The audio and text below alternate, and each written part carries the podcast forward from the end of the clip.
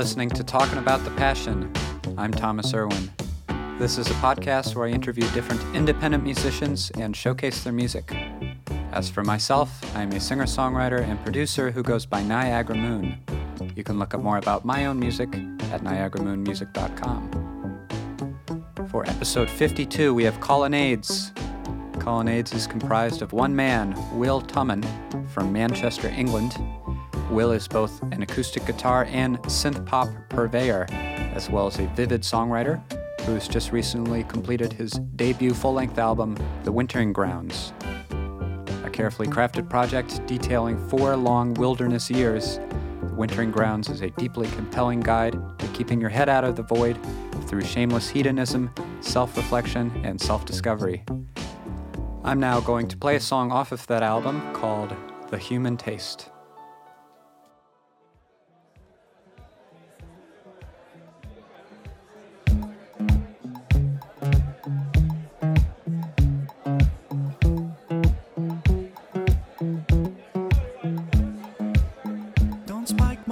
Half full, I intend to buy around, 'cause in an awful world like this, there are good deeds to be found. I'm a cynic first and foremost, but I've nursed my inner flame.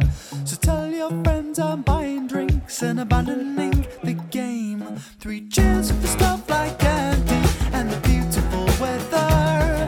Life won't last forever, maybe there's something on my mind. I'm hunted off my hits, but I will queue up the next song.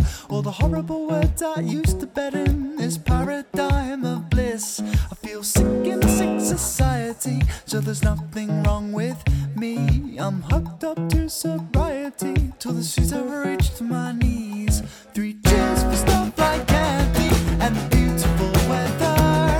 Life won't last forever, maybe that's something on my mind. 3 cheers for stuff like candy and the beautiful weather. Life won't last forever, baby, that is something on my mind. Oh, it's all a waste, the human taste. All things are gone as they're gone to waste. As I sit in silence, I let the jests all flood in.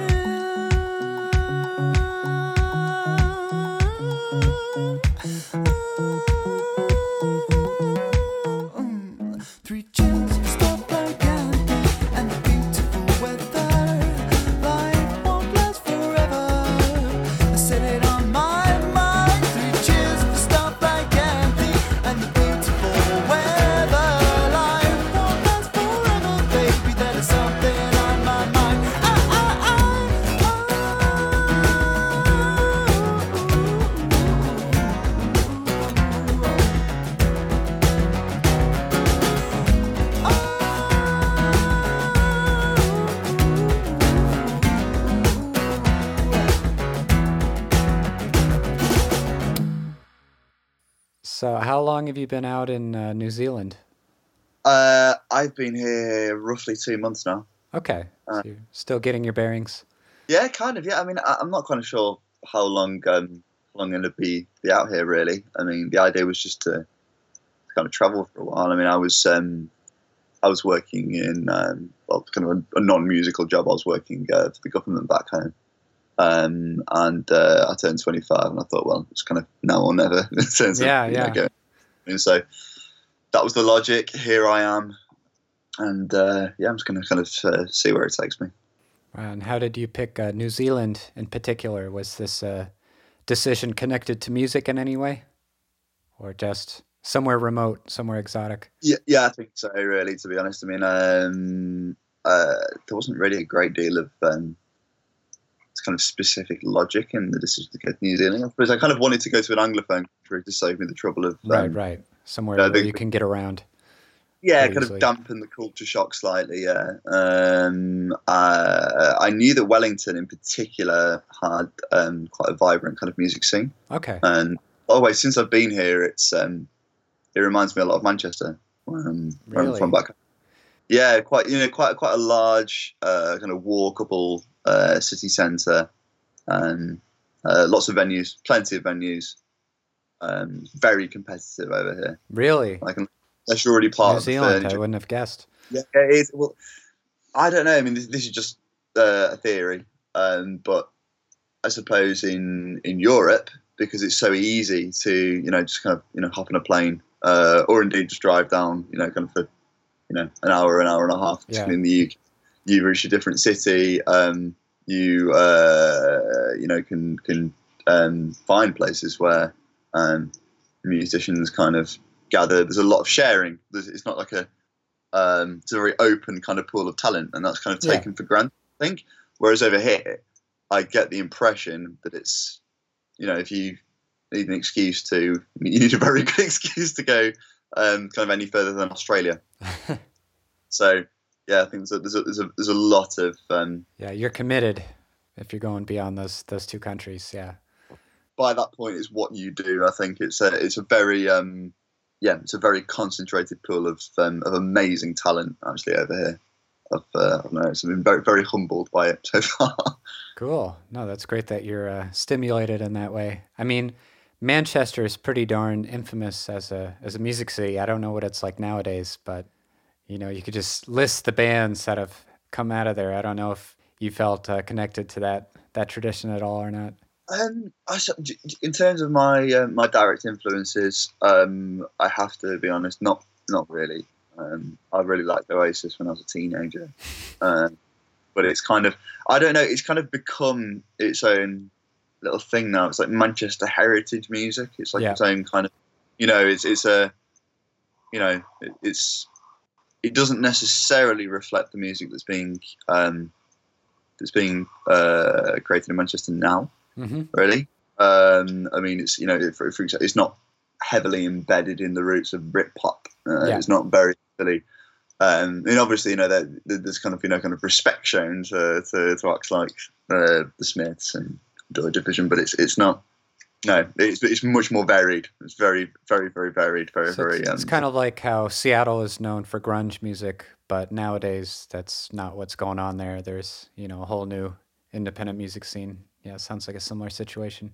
Exactly. I mean, in a lot of ways, I suppose that's just kind of a wider function of the internet and the fact that people can be influenced by what they go out and see on on a Saturday night, or kind of what's what a particular place is known for. You can go on Spotify, you can go on YouTube, you can listen to anything that's either recent or from the last 40 or 50 years. Yeah, there's no reason to really fixate on one genre or limit yourself to one period of time. It's just all out there, all as accessible as the next thing. It's kind of it's a free for all right now. It is exactly, and there's no sign of it actually slowing down in that regard. I mean, it's musical aesthetics that have kind of returned from 20, 30 years ago.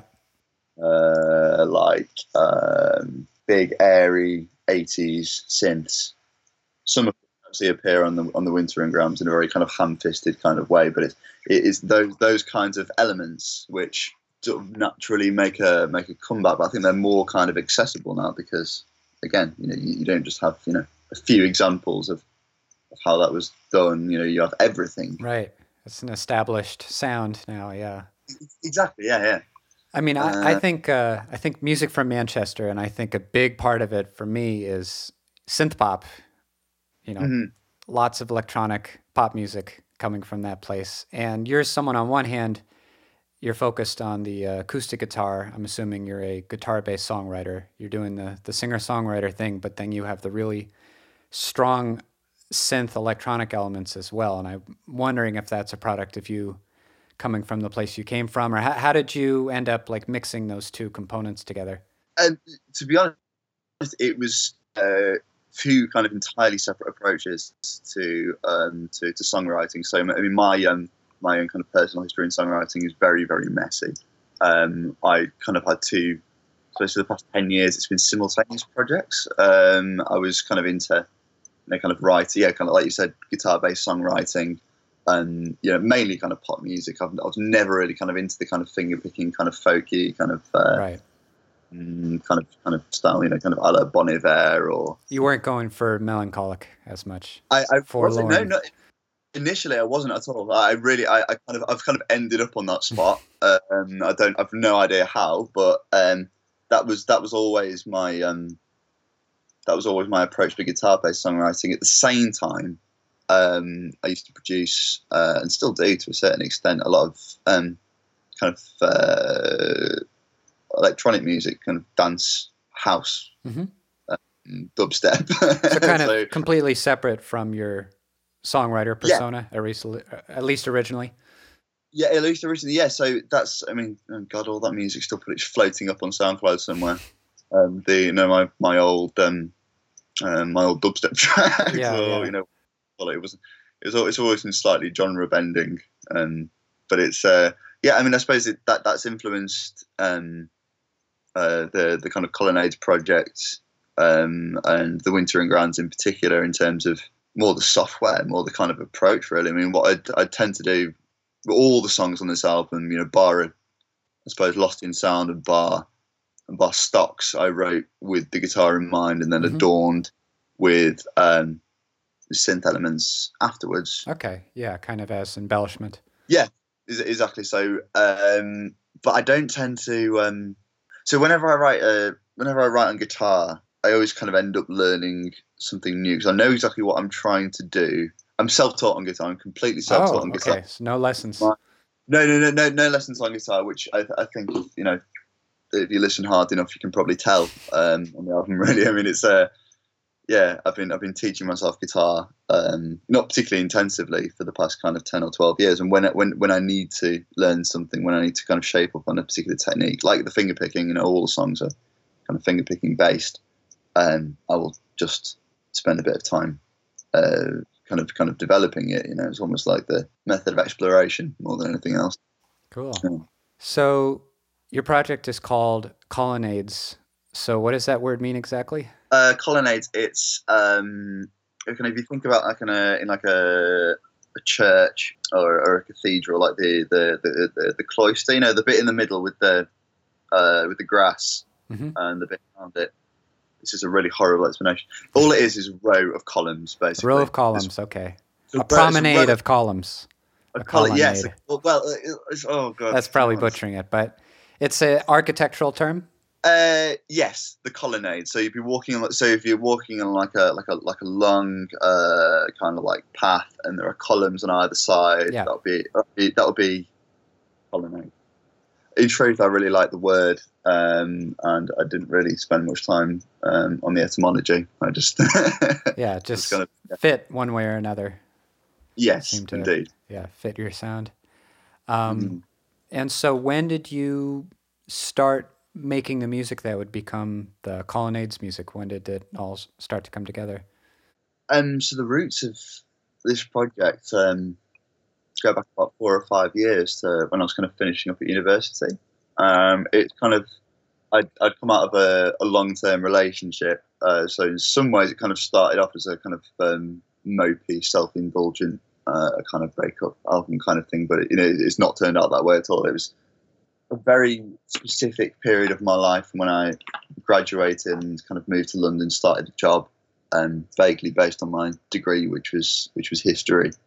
I was just trying to work out what on earth I was doing and kind of charting my slow process of maturing over that period of time. The mid-20s, that's, Yeah, time exactly. Of reckoning. Yeah, and I feel awful for kind of using such, kind of cliche terms to describe it, but I've not really kind of inquired like within myself as to what the specific kind of influences are, and I don't think I'm ever going to really. I mean, like it all, when I realised that this was kind of heading towards being an album, when I realised I kind of had enough material, like it seemed so natural, it all kind of fitted together in the same kind of way. So it is. Barmy Hum is the kind of the oldest song on that album. I mean, that was a case of kind of learning to finger pick. It's kind of an analogy for the sun rising in the morning and setting at night. That it kind of rises in the sky like this, kind of like a noise, like a kind of energy, and then kind of like sets again in the middle of June, in the middle of the summer. And I was watching this from my room, feeling very sorry for myself. And that was the initial kind of. So I suppose it's very introspective. It's very, very introspective. It's not really. I always think that I'm very influenced by the world around me, and I write songs about the world around me, but it never really seems to be the case. It's always, It always ends up more inward leaning, looking inward. So is that the overall, would you say that's an overall theme of this album, The Wintering Grounds? It is. Yeah. I mean, if you listen to it 100 times, you're probably not going to learn anything specific about me, but it's, definitely The Wintering Grounds. I mean, the title, it refers to migratory habits of. It normally refers to birds wintering. There's not much food around. Yeah, you got to go south. Yeah, you got to go south. Exactly. I guess in your case, you got to go north. You got to go. It's really weird. It's really, really weird. It's not. It's all wrong. The plug I got. Yeah, the plug. Bizarro world. Bizarro England. It's not. Yeah, it really is. So I suppose what I was going for with that title was this idea that sometimes you do just kind of need a period of introspection and kind of renewal where you're not kind of you're in effect you're kind of wintering. It's kind of hibernating kind of almost. Hibernating, yeah, exactly. Yeah, literally hibernating. It's a period of renewal. And I think it's very important. For people to kind of do psychologically, really, just kind of take a step back and work out what on earth you're doing and kind of assess who you've become, what you stand for, all of these things, because we're all very, very kind of go, go, go. Yeah. I think there's a lot. London must be the center of that lifestyle there. Yes, absolutely. It didn't really. I wasn't cut out for London. I don't think really it was too. Unless you're earning a large amount of money. Yeah. And they say the truth is you can't live in London and be bored. You have no excuse to be bored. But if in my case you weren't bored, you were just completely confused and, and kind of disoriented. Disoriented, exactly.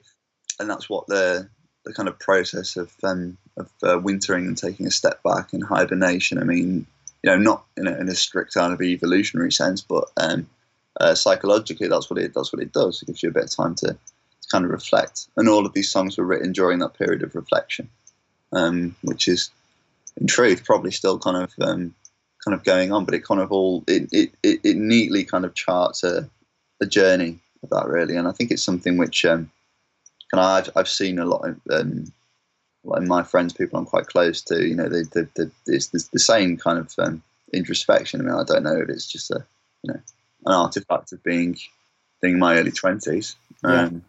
It could well be, but it's that's the kind of, I suppose that's the lowest common denominator, the kind of the widest kind of source for the material in the album is that. Yeah, I mean, it's a great theme to touch on and come back to. I think a lot of people have used it for inspiration. That sort of soul searching or whatever you want to call it. It's a deep thing to draw from for sure. So it came out just this year, very recently. Yeah, so I've released it. So I was very keen to just kind of get the product out. I mean, I'm very proud of it. I've spent a lot of time working on it. 4 years, I read. Four years, yeah, 4 years. In total, as a kind of project in and of itself. It's out now on Spotify and on Bandcamp, and I refer to it as a project. So that's very much kind of what it is. I don't think I've adopted Colonnades as the moniker, but it's very much about this album. I don't think. I mean, I'm going to see where it takes me, but I don't really think of myself primarily as kind of a musician, and this is one kind of this is like the first thing I'm going to produce, and then there's definitely going to be something else I'm going to produce after that, and it's not really this is just I've made this and I want to share it with people, and I don't know whether or not it's necessarily going to have any kind of follow up. It's just I felt compelled to put it out there, really. So you mean the Colonnades project, or just the idea of you releasing music in general? Oh, no, I'll never stop making music. All right, so just the Colonnades idea, like the kind of music you do with that, the kind of approach you have, it might take another form. This isn't necessarily where your sound is going to be in the years to come. Yeah. Exactly. I'd be very surprised if it was actually. I mean, like I said, I mean, I tend to.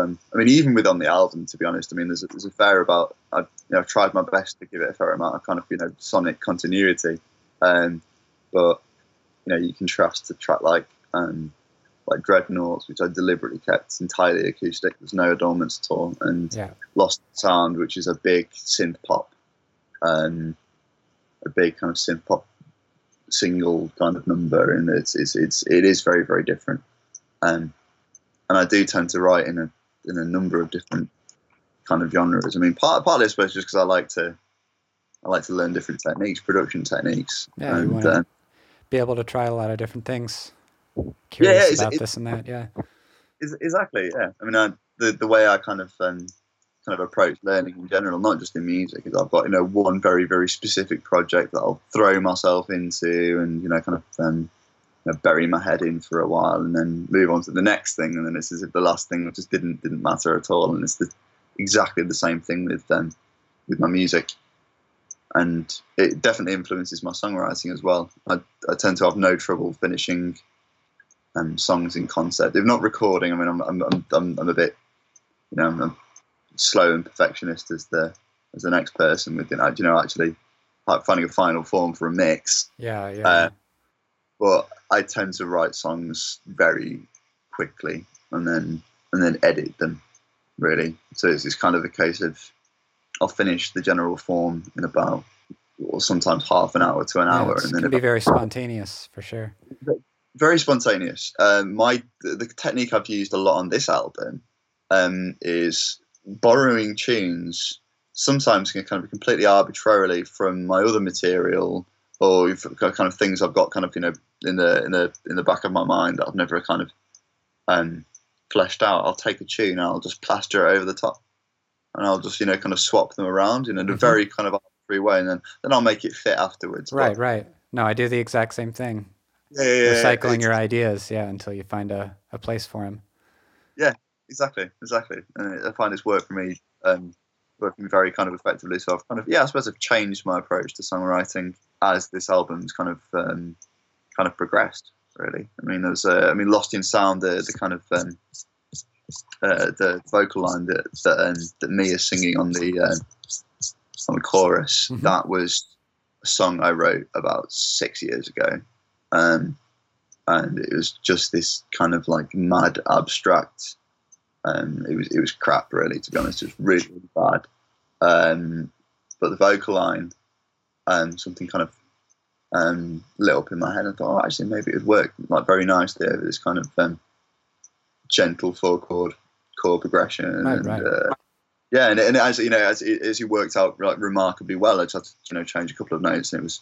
It's funny how repurposing ideas, it can just really work out sometimes and surprise you. It is very strange, because I suppose I always I always thought of song. The song's kind of got a soul for me, it's kind of got something which it has value and meaning, and it all sticks together because it's part of a concept. It's more than the sum of its parts. Yeah. And I just find it very weird that I can literally just take like a little kind of Frankenstein piece of some other thing which I made and just plaster it on top and actually be making progress. And I think it's, I don't know, I suppose it just shows that, we create meaning anywhere, and it's not really, I think there's special or magical about it, but not to be too depressing or anything, but that's the process kind of has a mind of its own, kind of will make decisions for you sometimes. Exactly. And now you've been down in New Zealand for a couple months, and you're continuing to play out down there? I am, yes. So I've only, it's kind of enforced acoustic because I've only got my guitar. But I've been playing a number of venues, and kind of largely open mic nights. I've got one gig, I'm playing it's a local theatre that's celebrating its 30th birthday party. So I'm going to be really just kind of trying to sharpen up the live act really, because if I'm going to be promoting this and kind of full throttle when I get home, I need to be kind of really on my game about it. It's so you're gearing up for when you return back to London. You're going to go full steam ahead with Manchester.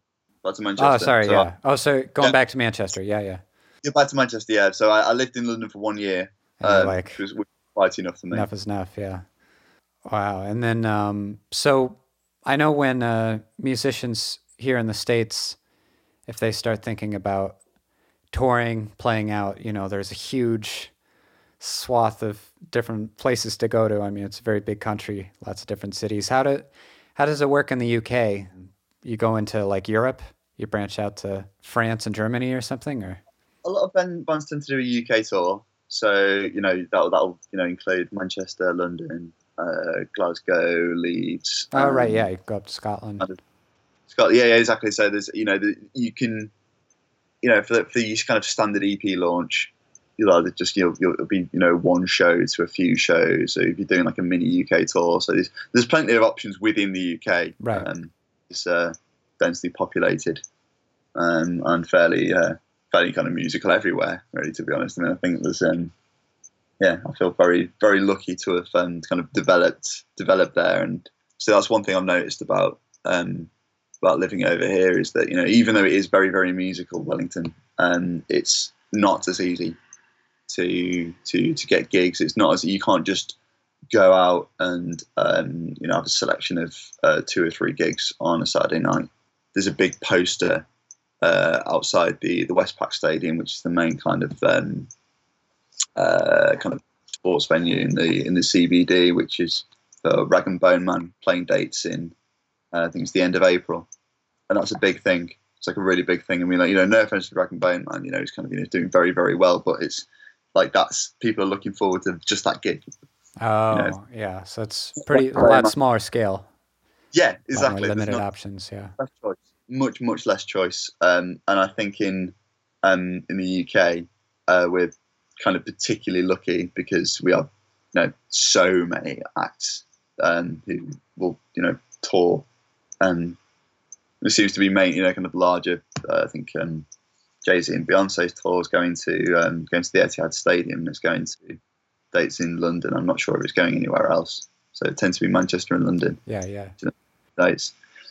But going back to what you were saying about Europe, yeah, it's kind of usual sometimes to kind of, because again, it's just so accessible. Yeah. You get there so quickly. And yeah, that's where I get jealous. If I want to go anywhere in Europe, it's hundreds of dollars and hours on the plane. And my sister's studying abroad in Spain right now. It's like, I'll go to Germany. That's a few hours on a little train. Yeah, just down the road. My only experience of kind of, I suppose, the really, really long distances involved in traveling around the States was when I was there a couple of years ago. I got Amtrak from New York up to Niagara, actually, and that took 9 hours. Yeah, New York State alone is gigantic, going east to west. It's just enormous, and I think it changes your perspective on things as well. I mean, I was kind of, I was fed up with the journey, but that's because I was used to, being able to get on a train. I mean, it's from where I live in Stockport back home down to London. So from the north of England to the south of England, it's less than 2 hours on the train. Yeah. And Amtrak's kind of dumpy too. It's not a very glamorous ride. Yeah. But it changes your perspective, really. I mean, like you do take it for granted as a musician, being able to just have access to all of these venues and all of this other music as well, and communities. Yep. It's very good.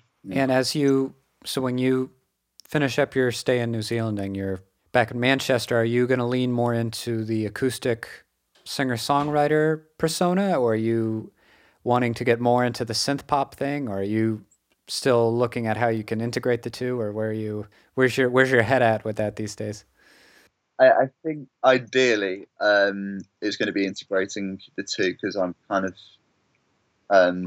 I think of the songs as they're recorded now, which I'm sure, you know, as a songwriter yourself, you kind of appreciate the pitfalls of that. You've recorded it in a particular way and you can't think of it in any other. Yeah, you know, sometimes it's what it is. It's set in stone. Yeah, exactly. Yeah. Difficult to rework it. And I suppose, you know, kind of if I wasn't thinking, if I was just going kind of just full steam ahead, my main priority would be to recreate the record live. Yeah. Which is, you know, it was a really bad idea with the Wintering Grounds, because it's just kind of layers and layers of unmanageable. Unmanageable. I've had really good reception actually playing acoustically. Okay, over here, but it translates well. It seems like. Yeah, exactly. It's much more kind of intimate. But I don't know whether or not, you know, if I, even in the future, I started playing large capacity venues, I don't think it would go down quite as well. And I've kind of been looking into how I can introduce those live elements, really. And you know, there's a lot of songs that I've kind of got in my back pocket for, you know, any kind of potential follow-up release. A number of them don't have any guitar in them at all. A lot of them are just synth pop. I mean, when I used to play my electronic stuff live, it was very much a case of kind of press play and turn. I mean, this is going back to when I was like 16 or 17. Nothing wrong with the old iPod and just singing over that that old chestnut, the karaoke trick. People do that. Exactly. I had a sound card. I had an old wonky sound card which had a knob on it, and I'm not quite sure what it did actually. I threw it away years ago. And I would turn this knob because I knew it didn't do anything, like for like a filter opener or something. I'd just turn that, and people just fell for it. I thought it was really, you know, it's like, that's what Justice amazing. Does, don't they? Yeah, yeah, exactly. It's it provides a kind of visual kind of cue for when to get excited. Visual, exactly. People's like, yeah, that makes sense. Yeah, he's turning the thing and the thing's going up. It's so I suppose you can't really hide behind any of that when you're playing acoustically, which has been quite a useful lesson. It's a different kind of skill, yeah. It is, yeah, exactly. It's a completely different kind of skill. I think it's also, for how kind of, you know, shoegazing and how, you know, kind of self-indulgent and introspective the Wintering Grounds is. My live act is kind of, it's increasingly gregarious and confident. More active, which I think is, yeah. Yeah, well, yeah, I think so. Yeah, I mean, it's you know, initially I was very kind of, you know, kind of minimal. You know, man, a few words. I'll wander onto the stage, not look at the audience, play my song, and wander off the stage. And now I just, you know, I'm more comfortable really with the experience. Yeah. Yeah, exactly. That's the benefit of playing entirely acoustically as well. You've got nothing to hide behind. You know, you're gaining confidence because you can't use anything else as a crutch. You know, it's just you. And I enjoy doing that. I really, really enjoy doing that. But I think I'll have to introduce other more interesting live elements as I move along, and I've got the means to do that. I mean, I use Ableton Live to put everything together. A fellow Ableton man. Yeah, that's pretty handy. It's, it is handy. I mean, again, I don't count myself as part of the kind of Ableton tribe. I mean, I use it because it's so useful for live reproduction. I used to use Cubase. I used to really enjoy using Cubase. I used to know how Cubase worked, but it just wasn't versatile enough for this kind of project really. So it's more I've been kind of pushed into it. I like it, but it's I don't have any. Yeah. So Will, when you are not doing music as Colonnades, what kind of stuff are you doing? What are your other hobbies, if there's any time left over? Yeah. God. Well, when I'm settled, I really want to get back into sprinting. I'm very big on my sprinting. My running kind of keeps my head in the right space, and I just really, really enjoy it. I like reading about subjects which I have no business kind of pretending to be an expert on. Kind of like recently, it's been microbiome research. It's been fasting. Oh, I'm big on fasting as well. I do fasting every now and again. So what are the benefits of fasting? Oh God, no! For me, find a bit of mental clarity, and also not having to cook, nothing to worry about.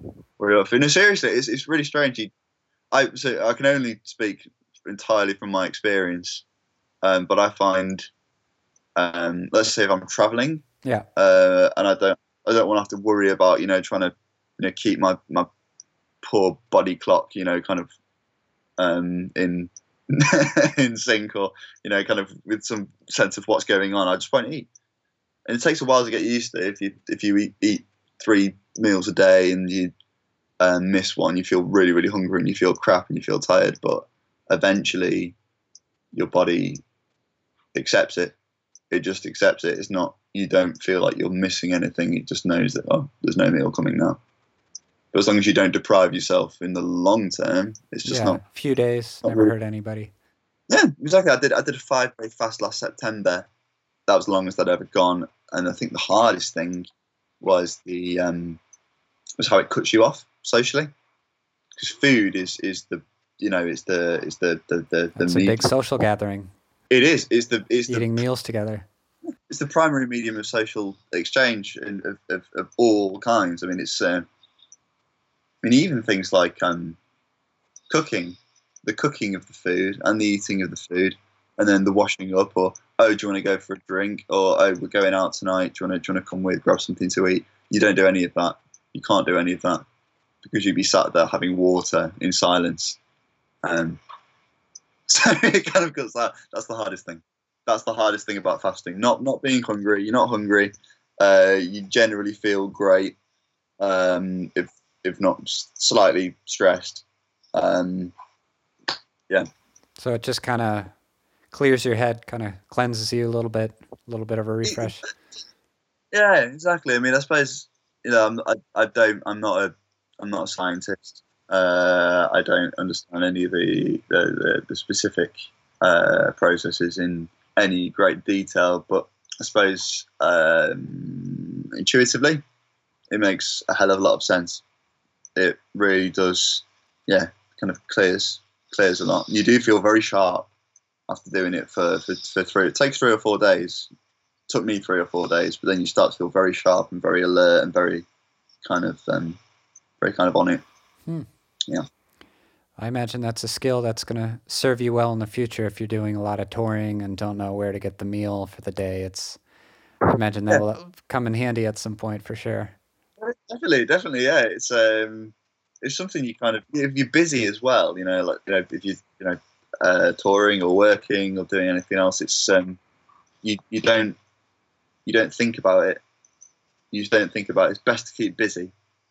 And it's because if you think of it as a skill rather than just a weird quirk, then it's it could prove to be very beneficial.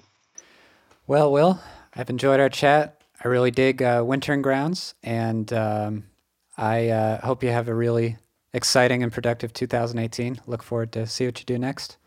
You too. Yeah, fantastic. And thanks for coming on the podcast. No worries. I've enjoyed every minute. Thank you very much. Cheers. Okay, that was Will Tummon of Colonnades. So now nothing wrong with not eating once in a while. If you like this episode of Talking About the Passion, please subscribe on iTunes and leave us a review while you're at it. If you use Spotify, you can follow the Talkin' About the Passion Spotify playlist to hear a big collection of tunes from artists who've been featured here in the past. The theme song for Talkin' About the Passion is the Niagara Moon song, Eating Peaches, off my 2017 album, Eating Peaches. I'm gonna play one more Colonnade song now. This is called Lost in Sound, featuring Mia Moon. Thanks very much for listening, and I'll see you in a couple weeks.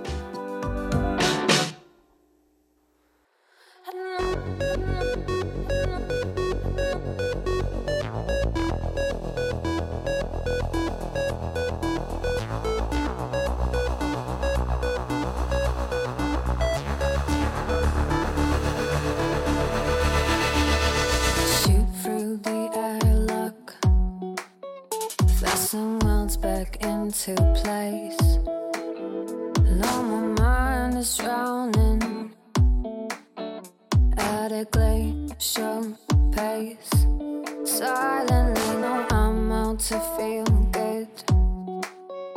No pretension in my way. Though if you figured out how to fix what can't be fixed, I'll shut up shop any day. There's no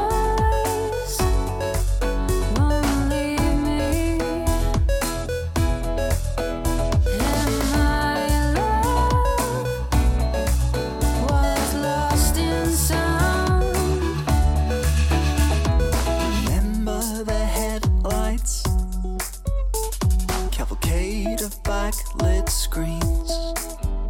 Callous night was forming. A three-line backdrop to my dreams. I just want to feel good. What you see is how it seems. I'ma figure out how to forget that I'm not the maker, just the means of.